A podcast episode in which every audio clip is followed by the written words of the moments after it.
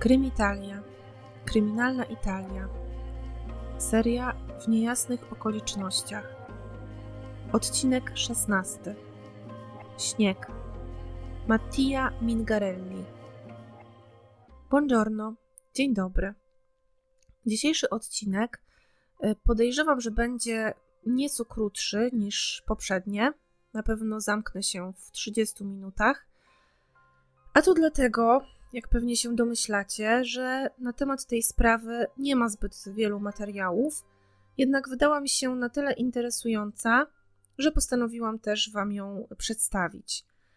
Przy okazji zbierania materiałów do tego odcinka też uderzyła mnie jedna rzecz.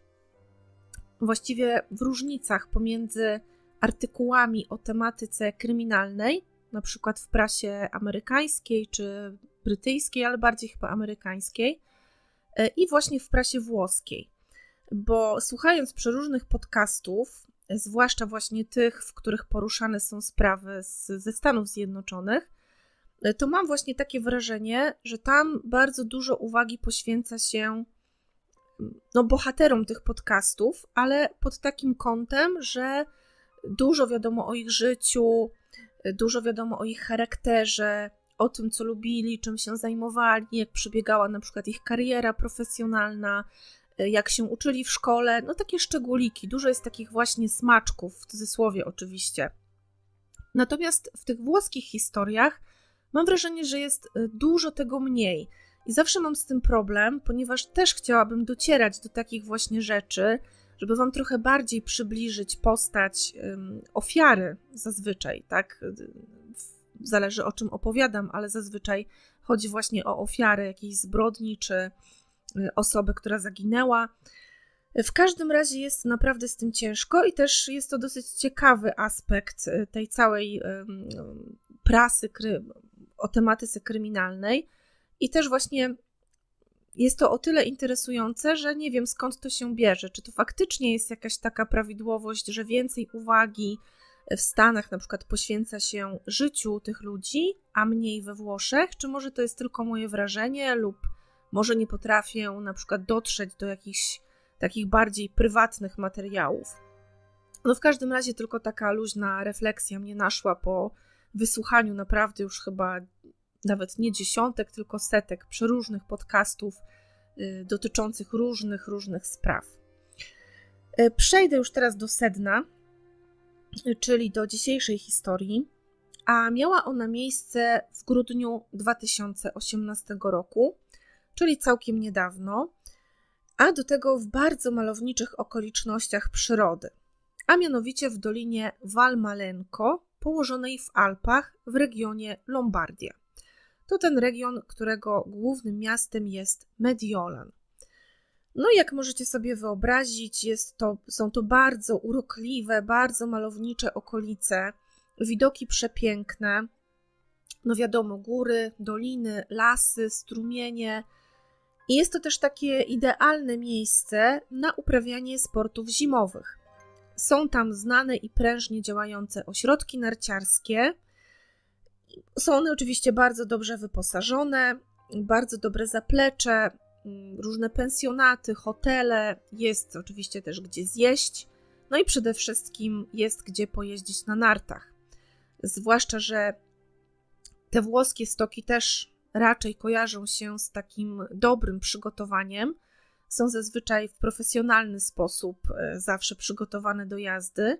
No i plus oczywiście jeszcze piękna, piękna pogoda, śnieg połączony ze świecącym słońcem, niebo bezchmurne, więc naprawdę jest, musi tam być cudownie. No i w takich właśnie warunkach, w takich pięknych okolicznościach przyrody, a do tego w Wigilię, bo dwudziestego czwartego grudnia, późnym popołudniem, kilkoro narciarzy dostrzega w lesie, tuż przy granicy stoku narciarskiego, leżący jakiś kształt. Na początku wygląda im to jak cień czegoś, ale kiedy podjeżdżają bliżej, okazuje się, że to niestety ciało. Po badaniach wiadomo już, że zwłoki należą do trzydziestojednoletniego mężczyzny, który nazywa się Mattia Mingarelli. I zaginął on w nie do końca jasnych okolicznościach kilkanaście dni wcześniej, a dokładnie siódmego grudnia dwa tysiące osiemnastego roku. Śledczy zaczynają badać tę sprawę na samym początku przede wszystkim pod kątem nieszczęśliwego wypadku. No wiadomo, jesteśmy w górach, jest dużo śniegu, wszystko się może zdarzyć, ale przy tym nie wykluczają również żadnych innych możliwości, w tym możliwego zabójstwa.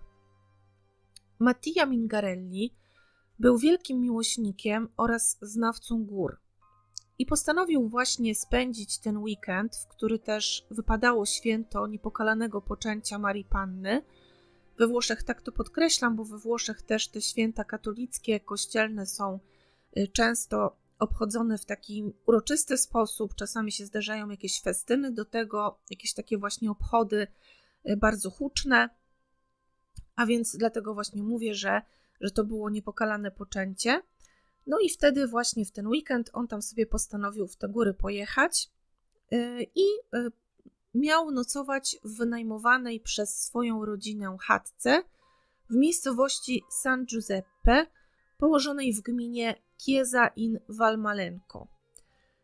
Takie, ta, ta miejscowość Chiesa in Valmalenco to też jest właśnie jedna z tych miejscowości, w których prężnie działają ośrodki narciarskie.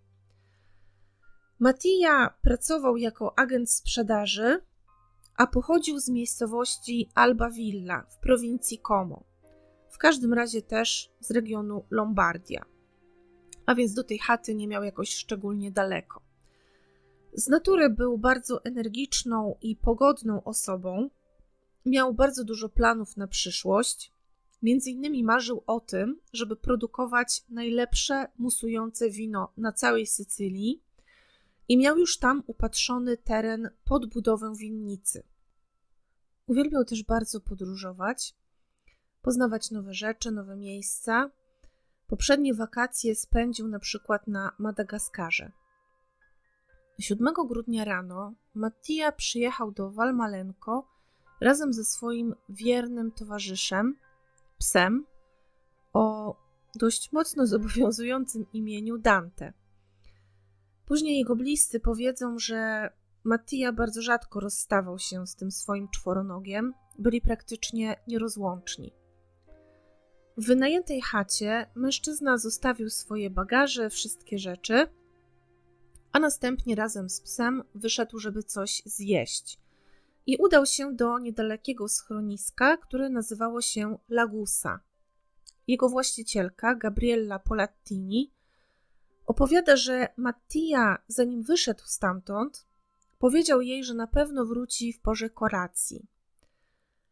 A ostatecznie wyszli z tego schroniska, mówię wyszli, no bo Mattia ze swoim psem, po obiedzie około godziny czternastej trzydzieści i skierowali się na ścieżkę prowadzącą do jeziora Palu.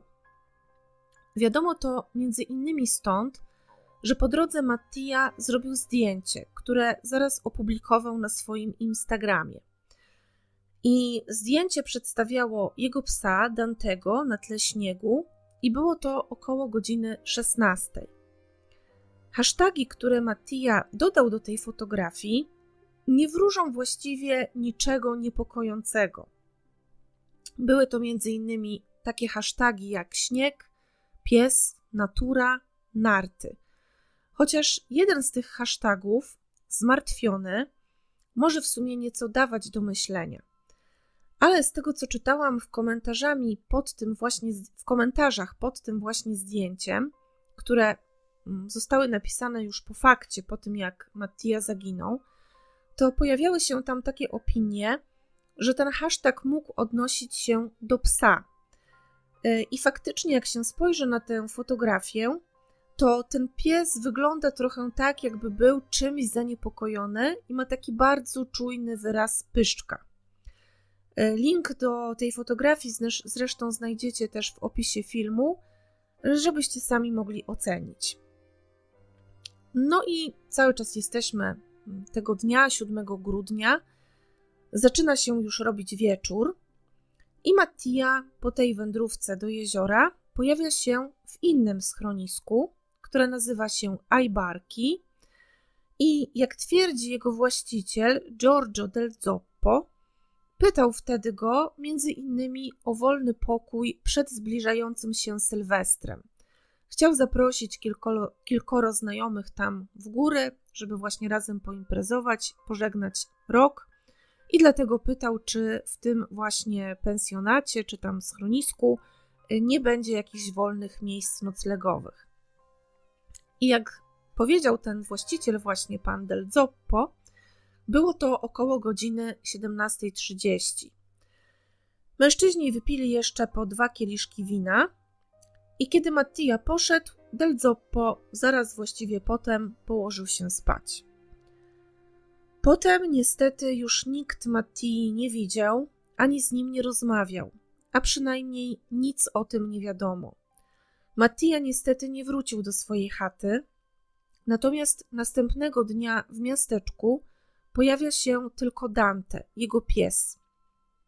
Bardzo szybko ruszają szeroko zakrojone poszukiwania mężczyzny.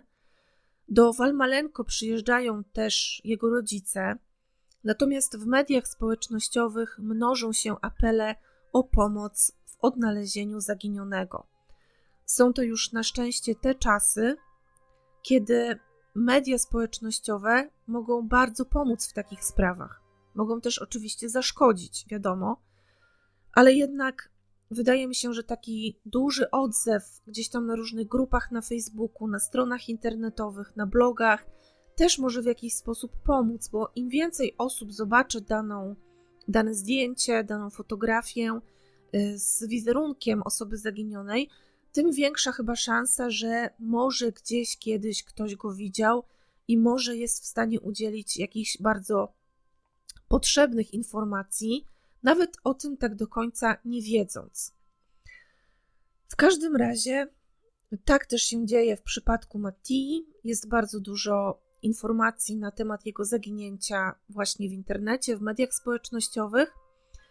I jeszcze tego samego ranka, czyli ósmego grudnia, wtedy kiedy zjawił się sam pies Mattii i jego rodzice przyjechali na miejsce, właściciel tego schroniska Ajbarki, ten Giorgio del Zoppo, z którym Mattia miał rozmawiać na temat wolnego pokoju tuż przed swoim zaginięciem, właśnie ten pan znajduje w śniegu, niedaleko domu Mattii, jego telefon komórkowy i zanosi go na policję.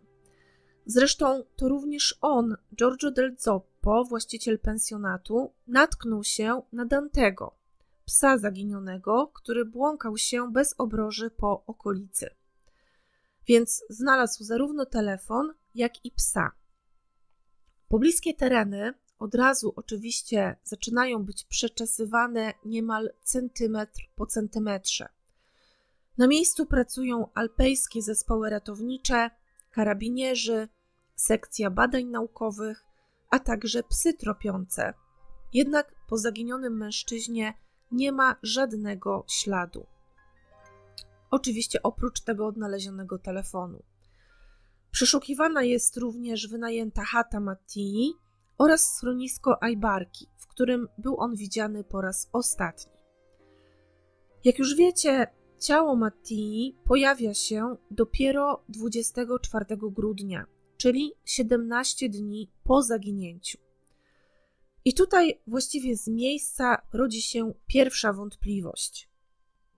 Jakim cudem ekipy poszukiwawcze nie znalazły Mattii, skoro leżał on dosłownie na skraju lasu, tuż przy stoku narciarskim. I tego dwudziestego czwartego grudnia został błyskawicznie zauważony przez zwyczajnych narciarzy, którzy akurat tamtędy zjeżdżali. To samo dotyczy również psów, które były specjalnie szkolone do tego, żeby wyczuwać zapach ciał w śniegu. I takie psy również zostały użyte w poszukiwaniach, a mimo to nie natrafiły na ciało mężczyzny. Wątpliwości budzi również ten telefon komórkowy.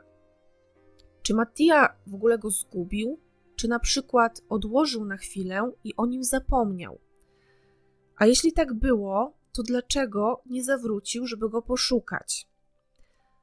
Autopsja przeprowadzona kilka dni po odnalezieniu ciała wstępnie wykazuje, że na ciele Mattii nie było oznak przemocy zewnętrznej, żadnych śladów pobicia czy innych świadczących o tym, że do jego śmierci mogły przyczynić się osoby trzecie. Tak więc prawdopodobnie zmarł on w wyniku wypadku w górach. Jednak rodzina Mattii, rodzice, siostry, jest przekonana, że za śmiercią Mattii musi kryć się coś jeszcze. Według nich był on zbyt dobrze przygotowany na górskie wyprawy, za dobrze znał góry, żeby tak po prostu ulec zwyczajnemu wypadkowi.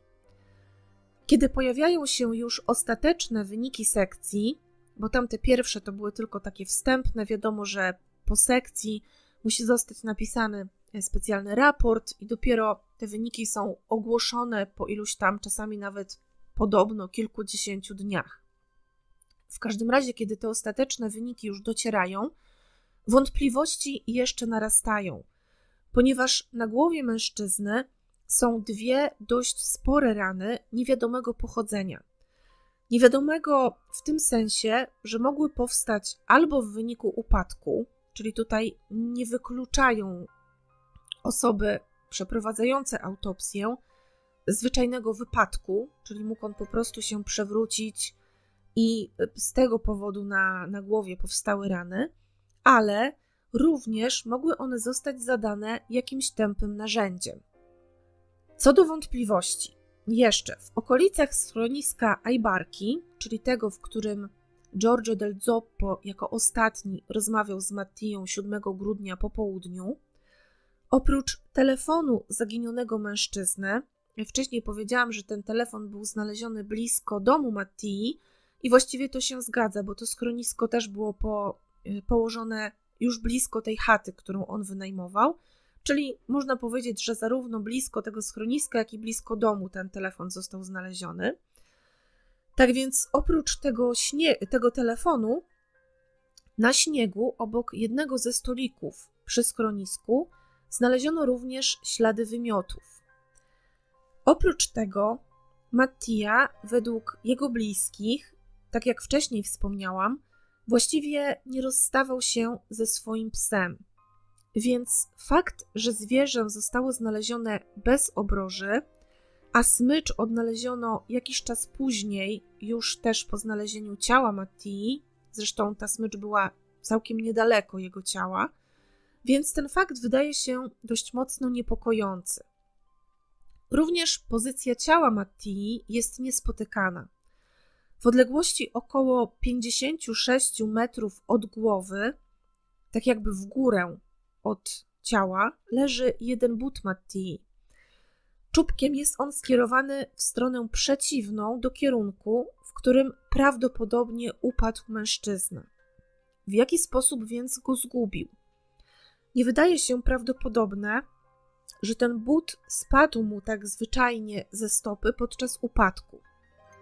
Kolejny niepokojący element tej historii pojawia się podczas transmisji programu na temat Mattii w telewizji Rai Tre. Kamera telewizyjna uchwyciła jednego z przyjaciół Mattii, który przybył na miejsce, żeby pomóc w poszukiwaniach. No, był kręcony materiał o zaginięciu właśnie młodego mężczyzny. Na miejsce przyjechało też dużo osób, takich zwyczajnych wolontariuszy, ochotników, ale także bliskich Mattii, którzy chcieli pomóc w jego poszukiwaniach. I na tym właśnie nagraniu, które uchwyciła ta kamera telewizyjna, widać, jak jeden z tych przyjaciół, mężczyzna, w pośpiechu podchodzi do takiego kopczyka śniegu, jakby takiej kubki śniegu usypanej, rozgrzebuje ją i wyjmuje spod tego śniegu młotek. I właściwie nie wiadomo, czy przywiózł on ten młotek ze sobą, czy znalazł go przypadkiem. A jest to dość istotne w kontekście wiedzy, jaką już śledczy mają o dwóch ranach na głowie Mattii. I właściwie ten element, czyli nagranie tego przyjaciela podnoszącego młotek, jako pierwsze wypływa w, tym, w programie Chi l'ha visto, czyli ktokolwiek widział, ktokolwiek wie.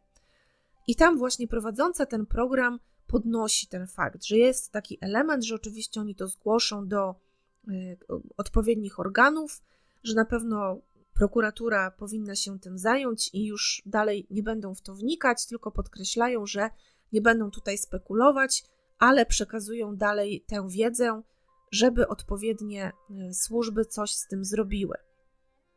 Ale uprzedzę Wam fakty, jak dotąd chyba sprawa Młotka nie została pociągnięta. Albo została, nie wiem, nie mam pojęcia, czy ten przyjaciel został przesłuchany, ponieważ nigdzie niestety nie ma takich informacji w internecie, nie jestem w stanie tego znaleźć, chociaż bardzo dokładnie szukałam. Tak więc albo został przesłuchany i nikt nie był w stanie postawić mu jakichkolwiek zarzutów, albo w ogóle ten wątek zupełnie został porzucony, nie wzięto tego pod uwagę. W każdym razie w programie Chi l'ha visto prowadzącej i osobom w studiu wydało się niepokojące to, że ni stąd, ni zowąd osoba, która ma pomagać w poszukiwaniach ciała, no jeszcze nie ciała, tylko w tamtym momencie jeszcze żywego kolegi, gdzieś tam wygrzebuje młotek i nie wiadomo skąd ten młotek się tam wziął, czy on go przywiózł, czy ten młotek już tam był. Także wydaje się to dość mocno podejrzane. Kryminolożka Ursula Franco, o której Wam już wielokrotnie wspominałam na tym kanale, jeszcze dodam, że specjalizuje się ona zwłaszcza w przypadkach śmierci spowodowanych nieszczęśliwymi wypadkami, ale też w samobójstwach, które na początku były brane za morderstwa. Tak więc ta pani jest przekonana, że w przypadku Mattii chodzi o nieszczęśliwy wypadek. Według niej zeznania Giorgia del Zoppo, czyli tego pana, który był właścicielem schroniska Ajbarki i z którym Mattia rozmawiał jako z, jako, z, jako z ostatnią osobą przed swoim zaginięciem, tak więc jego zeznania wydają się sensowne i spójne, nie ma w nich żadnych nieścisłości, nie ma się do czego doczepić i podkreśla też, że gdyby był on w jakiś sposób zamieszany w śmierć Mattii, to raczej na pewno nie zanosiłby jego telefonu na policję. Raczej starałby się pewnie to ukryć, niż gdzieś tam pchać się z własnej woli na afisz. Również to, że pies Mattii został znaleziony akurat przez niego, też, jak podkreśla pani Franco, nie jest niczym dziwnym. Giorgio również miał swojego psa, więc pewnie Dante chciał się po prostu z tym psem pobawić, dlatego akurat w tamtej okolicy został odnaleziony. Według pani Franco, Mattia po wypiciu dwóch kieliszków wina mógł poczuć się źle. Stąd na pewno ślady tych wymiotów przy ławce. Też nie jestem Wam w stanie powiedzieć, czy te wymioty zostały zbadane i czy w jakikolwiek sposób podkreślono, ustalono, że, że należą one do Mattii, ale ze słów pani kryminolog wynika, że tak, że to były wymioty właśnie jego. Tak więc ona stawia tutaj taką tezę, że Mattia po wypiciu tych dwóch kieliszków wina, o których mówił del Zoppo, źle się poczuł, zwymiotował przy tym stoliku na zewnątrz i również właśnie wtedy, może nie koniecznie w tej samej minucie, ale gdzieś tam zaraz, za chwilę, mógł zgubić swój telefon. Właśnie z tego powodu, że nie czuł się zbyt dobrze. A kiedy już opuścił schronisko, w którymś momencie uderzył się na przykład gdzieś tam o zwisającą czy gdzieś wystającą gałąź, przewrócił się i zsunął w dół, obijając sobie przy okazji potylicę, aż wreszcie zmarł z wyziębienia. Tak uważa pani kryminolog, natomiast rodzina Mattii jest przekonana, że nie był to wypadek. Jeśli Mattia faktycznie sam się poślizgnął, uderzył i upadł, to tylko dlatego, że uciekał przed jakimś niebezpieczeństwem. Prokuratura na tym etapie jest już właściwie skłonna zamknąć śledztwo i uznać, że faktycznie był to nieszczęśliwy wypadek. Natomiast rodzina nie chce do tego dopuścić i wszelkimi możliwymi sposobami stara się o to, aby śledztwo nie zostało zamknięte. Rodzina publikuje nawet list w prasie, w internecie, w którym, jak podkreśla, chce podzielić się z czytelnikami swoimi przemyśleniami i emocjami, właśnie jako rodzina Mattii, mama, tata i jego siostry. Ten list publikują niemal dwa lata po odnalezieniu ciała Mattii. Opisują swoje przeżycia, opisują dokładnie to, co się działo przez te siedemnaście dni pomiędzy zaginięciem Mattii a odnalezieniem jego ciała. Opisują swoją bezradność, swój smutek, swoje przerażenie, wszystkie te trudne emocje, z jakimi musieli się mierzyć. Podkreślają też w tym liście to, że ta dolina, właśnie Valmalenco, w której znaleziono Mattię, od czasów starożytnych słynie jako miejsce, w którym grasują doświadczeni przemytnicy. Że są tam też kłusownicy, którzy mają niezwykłe zdolności do ukrywania się. I w ten właśnie sposób starają się, rodzina stara się podkreślić, że uważają oni, że ktoś ukrywa gdzieś cały czas prawdę, której oni szukają. I uważają, że ta prawda leży na pewno gdzieś pośród miejscowej ludności. To znaczy, że na pewno ktoś z miejscowych wie, co tak naprawdę stało się z Mattią. Podkreślają również bardzo mocno, że absolutnie nie wierzą w to, żeby młody człowiek, ogromnie przyzwyczajony do gór już od najmłodszych lat, a także zapalony narciarz alpinista, mógł wejść do nieznanego mu lasu i zupełnie po ciemku, tak po prostu z własnej woli i tam ulec wypadkowi. Prokuratura dwa razy umarzała śledztwo właśnie w sprawie Mattii, natomiast rodzina do ostatka po prostu walczyła o to, żeby to śled- te śledztwa były wznawiane i w styczniu dwa tysiące dwudziestego pierwszego roku udało im się to. Znowu prokuratura postanowiła wznowić śledztwo w sprawie śmierci Mattii i jego rodzina, a także wynajęty adwokat przedstawili chyba około dwadzieścia punktów, takich właśnie wątpliwych, czy nawet ponad dwadzieścia, które powinny zostać dużo bardziej zbadane, żeby dojść do prawdy. Są tam rzeczy, które według nich się zupełnie nie zgadzają. Niestety nie wiem, jakie to są, jakie to są konkretnie informacje. Na pewno jest to to, o czym Wam już powiedziałam, czyli dwie rany na głowie Mattii, których pochodzenia z całkowitą pewnością nie ustalono, czyli mogą one być zarówno wynikiem wypadku, czyli upadku na przykład poprzez uderzenie się o jakąś gałąź, czy jakiś występ skalny, czy nawet o ziemię, ale mogą być również wynikiem uderzenia tępym narzędziem. Oprócz tego pozycja ciała oraz but, który jakby no nie pasował do całej sceny, czyli wydawało się mało prawdopodobne, że mógł spaść wtedy, kiedy chłopak sam by na przykład upadł i się gdzieś tam jakiś kawałek przetoczył. Następna sprawa, oczywiście odnalezienie ciała dopiero siedemnaście dni po zaginięciu, zwłaszcza, że to ciało odnaleziono naprawdę w takim miejscu, które było dość dobrze widoczne. Oczywiście tutaj też pojawiają się takie głosy, m.in. właśnie tej kryminolożki Ursuli Franco, że ciało mógł po prostu przysypać śnieg. Jeśli było ono przysypane śniegiem i jakaś tylko niewielka jego część wystawała, to faktycznie mogło się tak zdarzyć, że przeszukujący ten teren nie zauważyli go.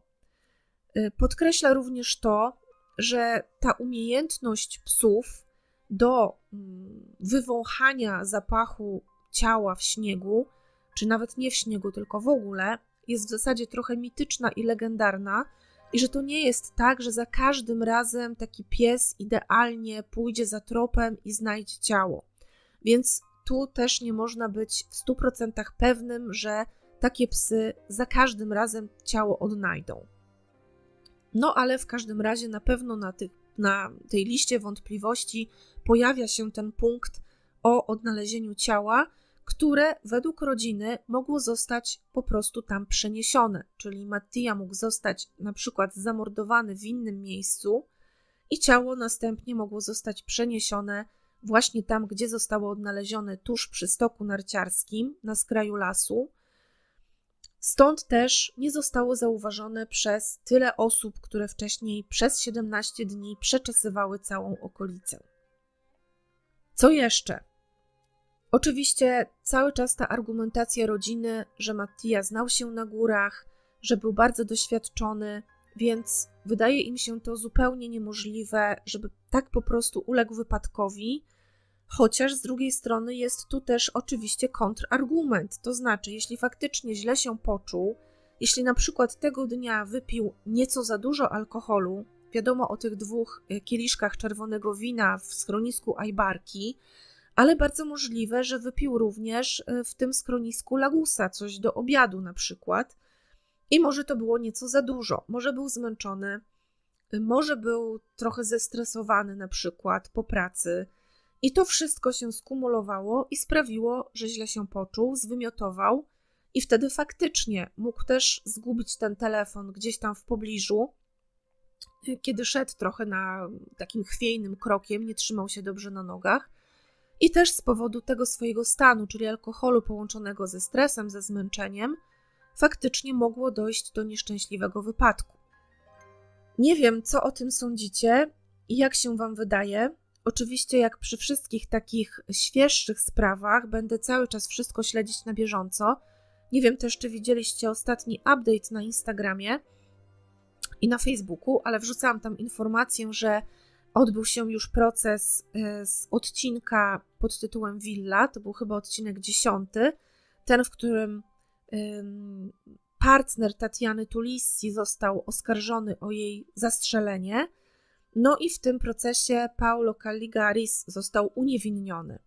Tak więc tutaj też będę śledzić wszystko na bieżąco, śledztwo jest otwarte, czyli cały czas tutaj będzie badana ta cała sprawa pod kątem jednak udziału, podejrzewam, udziału osób trzecich, więc jak tylko pojawią się jakieś nowe informacje, to dam Wam znać.